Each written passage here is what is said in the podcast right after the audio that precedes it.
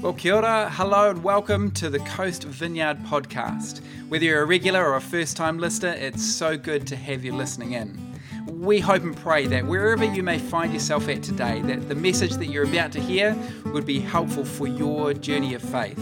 So, without further ado, let's get into this week's message.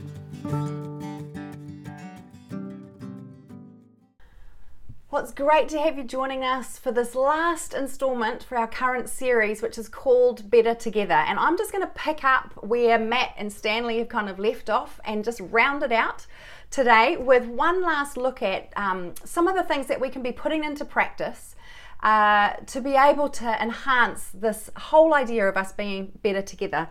I read a, a small ebook at the beginning of uh, lockdown, and just a couple of thoughts in it really have stayed with me, particularly as I've considered this um, series. And I, and I think it's because I'm just I'm absolutely convinced that God is right, that we are better together. In the book, Tim Keller, uh, who was a Presbyterian minister in uh, New York in the States, is discussing some different keys that he believes uh, will really help us as we continue to partner with God as his missionary people. And one of the things that he talked about is the need for the church to be so, not church as in a building, but church as in us to be a pioneer in civility, peacemaking, and bridge building as we participate with God in his kingdom activity here on earth. And that phrase just really, really caught my heart and fired up my imagination, particularly I think because of the season that we're in. And I've as I've been kind of mulling that over, I've just considered what a gift we can be to each other and our community if we do these things. So I want to unpack that with you a little bit this morning. This is one of the things he says to us. Ethnicity and economics are not the only ways that Western culture is divided. We are also divided ideologically, and our public discourse discourages measured and generous exchange of ideas. In this context, Christians have an opportunity to model civility in a generation that desperately needs it. This last 20 months or so, and particularly I think in this lockdown, has been a time where we have been confronted with our differences of opinion or ways of seeing the world, possibly more than many of us have ever encountered before. All of us have been confronted by the noise around COVID 19, around vaccinations and mandates, particularly this last four months. And we have all been confronted, I suspect, by the state of our own hearts. I know that I have been as we navigate all of the disruption and the change and all of the information that's coming at us from every angle. Uh, it's brought up a, a, lot of different things. I know for me, it's been really confronting as it's brought some things to the surface that I kind of was like, oh, that's not good. God, you know, I really, I need your help with that. So we're going to just spend a little bit of time this morning unpacking some of Keller's points to just see how we might be able to put those into practice. But why don't we pray as we get started? Father, we invite your presence to be with each one of us, wherever we are, as we're watching this or listening to this today. And we ask, God, that you would do a work in us, that you would plant the seeds of longing and of courage to be able to step into this space of pioneering, of being people that champion civility, peacemaking and bridge building. And God, would you grow us in that? That these would become traits that are deeply embedded just into the fabric of who we are as individuals and as a church community. God, I just pray that you would come now, that you would bless us with your presence, that the activity of your Holy Spirit would be at work among us. Uh, in Jesus' name, amen. Okay, so on civility. Keller suggests that we're going to need to embody some specific traits as we engage with people who hold different views from ours. And there are four of them, so we'll just unpack those one by one. The first of all is humility. It's recognizing that we cannot know everything and we cannot prove everything that we understand or believe. I think when we don't have humility in the mix, it makes it really difficult for us to be able to hear people from different who have different perspectives to us. It's really easy for us to slip into um, a more critical posture or defensive posture, whereas humility opens us up to one another, to be able to um, be generous with ourselves, to be able to really genuinely listen to one another and to learn from one another. Humility is that trait that we want to cultivate to be able to help us with that. The next thing is patience. It's learning to listen so that we can understand and to empathize with one another. Bob Goff, who is an author, he says this words spoken by kind people have the ability to endure in our lives. It's not just about saying kind words, it's about becoming kind people that are patient with one another, that genuinely listen to engage and to understand each other. And as we are engaging with people, we can be, we might, you know, notice those different ideas or experiences that separate us or that we look at differently, but we can also be looking for the things that unite us. And I think that there are vastly more of those in the mix usually, but we kind of have to be intentional to look for those things. Just this last week, I, I happened to overhear a conversation that Matt was on with somebody who has decided at this point that they won't be vaccinated. And um, they were just talking to him. And I know that he's had a whole bunch of these conversations over these last few weeks, as has a number of us. But what struck me was just um, just how patient he was, and he genuinely listens to people to understand their perspectives because all of us are bringing different experiences, different um, contexts that have framed up our decisions. And he said one thing that really struck me that I just thought, gosh, this is so true, and I need to file this one away as we continue to seek to engage and support one another well is that he um, he just said, you know, it's it's okay that we disagree on this. It, it, it's just that all of us are making decisions out of how we prioritize what we value, and that's just going to be a unique thing for each one of us. But that's come about his his attitude towards that has come about because he's chosen to be patient and to listen and to learn um, out of that space of humility. The other thing that we want to think about practicing is tolerance. Now, that doesn't mean accepting that everything that everybody else says and agreeing with them. Rather, it's based on this perspective that every single person that we encounter is made in God's image. And so, therefore, they are precious. So, we can show respect to one another on that basis, even if we disagree. So that's where we can be civil, where we can be kind, where we can still honour one another and respect one another. Not because we agree on everything, but because we are all made in the image of God. And that makes each one of us really special. Uh, in Colossians 3, verse 12, we're reminded of this. Therefore, as, as God's choice, holy and loved, put on compassion, kindness, humility, gentleness, and patience.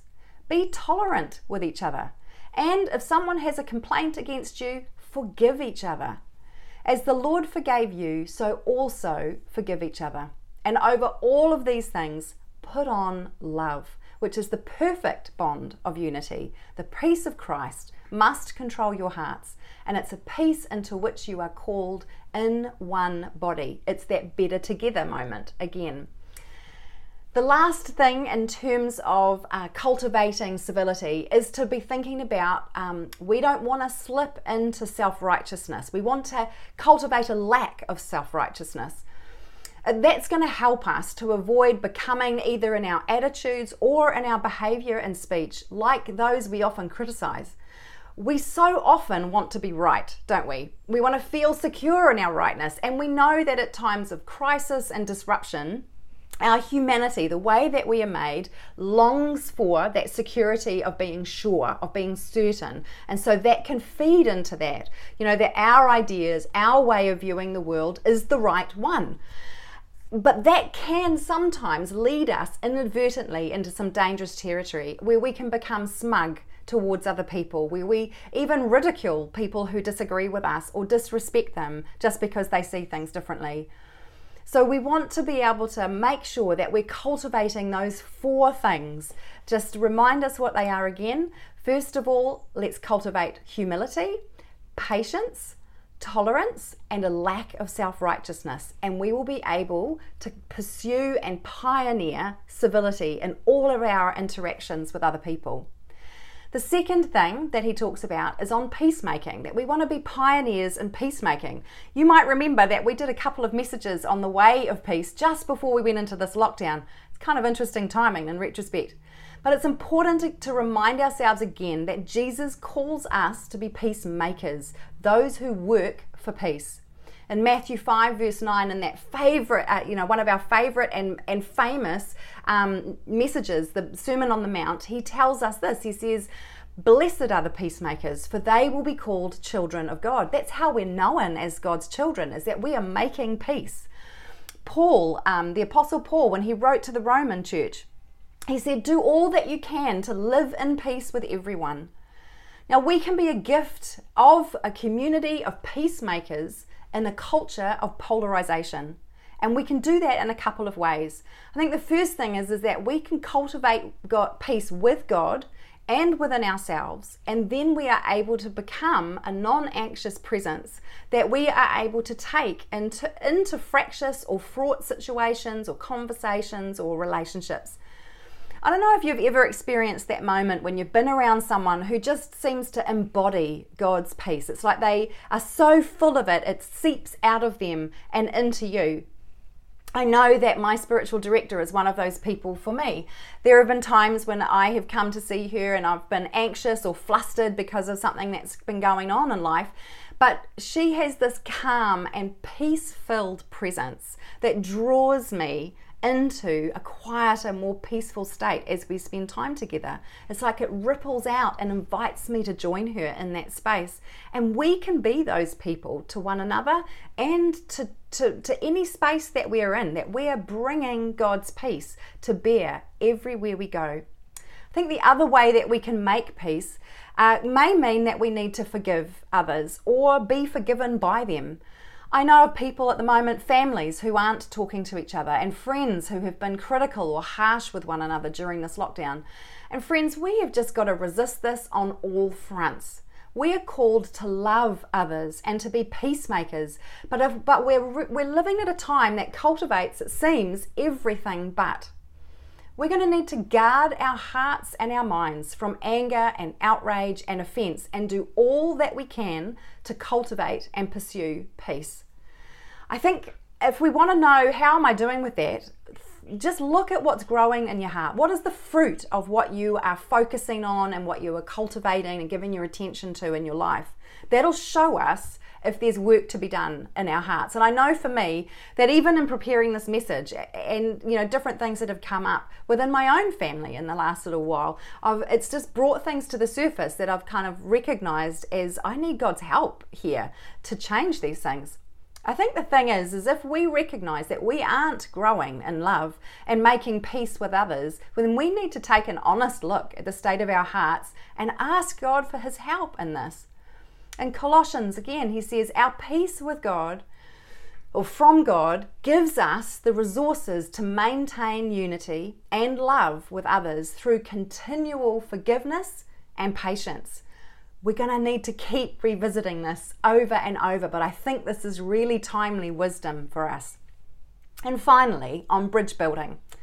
Bridges are designed for one thing to connect two disconnected places, to bring things together, whether it's land or, in our case, we're talking about people. You know, we're in a season where some of our differences are more visible, and that can make us feel like we are more disconnected than ever. And lockdown and physical uh, separation has just exacerbated that for us. However, as we look to Jesus as our example, he models for us and he invites us into this practice of bridge building. You know, this last week, uh, for those of you who are doing the Bible reading plan that we're just finishing up, we have just been working our way through John. And uh, John 4 talks about the situation where we see Jesus encountering the Samaritan woman at a well. And we see him building a bridge to her he starts a conversation. He speaks to her. He, he shows her who he really is and connects with her. And through her, he ends up spending an extra two days with her whole community. She becomes a bridge from him to them. And again, we see uh, just in Luke 19, another example of Jesus' bridge building activities is he reaches out to Zacchaeus, who was a tax collector. He was not one of the favourite people. In fact, he was an outsider because of what he did. And yet, Jesus calls him out by name out of the crowd and and basically he invites himself over for dinner so that he can spend time with Zacchaeus and it would have been his household and friends which completely outraged all of the religious leaders at the time but brought Zacchaeus to life both of these instances, we're going to see Jesus intentionally reaching out to outsiders, to the people that aren't included, the people least like him. He was just a master at it. He had a way of making strangers into friends and making friends become family. And he often did it just by walking, talking, eating, and drinking with people. We can do the same thing. We can intentionally build bridges with others through simple practices like hospitality. Gathering around food and conversation, we're going to be able to create spaces where people are reached out to, where they're included, where they're enfolded, and they're invited into our shared lives. This is where we can get to know each other, really. Where we see one another, where we hear one another, where, where we are face to face. And this is where love and friendship grows. And in our current situation, we have renewed opportunity for this as we can gather again in different kinds of groupings. But the question for all of us is will we take that practice up? Will we build bridges to those around us? And on pioneering, final thought. We started this exhortation with this exhortation from Tim Keller to become pioneers in civility, peacemaking, and bridge building. Pioneers lead the way, they break new ground, they step into new territory. And if you talk to anyone who has started anything from scratch or done something that's never been done before or that is such new for them, pioneering takes courage. It takes commitment and intent. It takes hard work and persistence.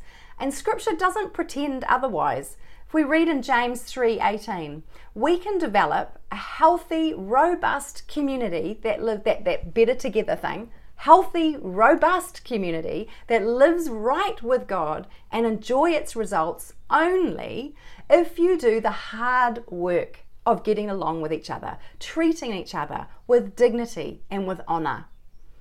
The peacemaking, civil interactions, and bridge building activity that we're invited into helps us to cultivate and create and foster and grow a healthy, robust community where we can do life better because we are together. So, this morning, I want to invite all of us, including myself, to choose to be pioneers in these things, to put into practice these traits that are going to strengthen our togetherness and reflect the heart of God to one another and to our community. So, as we finish, we're going to just create some space for us to reflect on anything that's kind of stood out to you this morning to be able to give you an opportunity to respond. So, some questions are going to come up on the screen for you to engage with uh, at the end of uh, when I finish up. But I guess I just want to invite you to consider what is God's invitation to you today? And it may be that as you've been sitting here listening to this, you realize I really need to forgive someone or I need to ask for forgiveness because some of the things that have come up in me have just been ugly. It may be that He's putting someone in your thoughts that you can reach out to, that you can begin to build a bridge to, or to make peace with. Or it may be that a new rhythm of hospitality, the seed of an idea, is starting to brew within you. Pay attention to those things and actually give yourself a little bit of space to be able to respond. So I'm just going to pray. I'm actually going to borrow a prayer from St. Francis, um, who he has this really simple prayer that I just love. So let's pray and then we'll give the space to respond. Lord, make me an instrument of your peace. Where there is hatred, let me sow love. Where there is injury, pardon. Where there is doubt, faith. Where there is despair, hope. Where there is darkness, light where there is sadness, joy. O divine Master, grant that I may not so much seek to be consoled as to console, to be understood as to understand, to be loved as to love. For it is in giving that we receive, it is in pardoning that we are pardoned, and it is in dying that we are born to eternal life. Amen. Lord, I pray that as we finish, that you would take the seeds of these words, this call that you have put to us this morning, and would you cause them to germinate? God, that you would equip us to be able to be pioneers in these things as we go about our week and weeks to come. Amen. Enjoy taking some space to be able to reflect and to respond. God bless.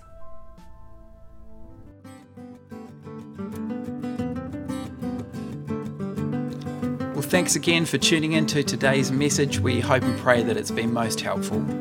If you're keen to find out more about us as a church whānau, you're welcome to go to coast.org.nz, or of course, we'd love to meet you in person. We meet at 10am at Orewa College on the beautiful Hibiscus Coast, and you're more than welcome. Be blessed and have a great day.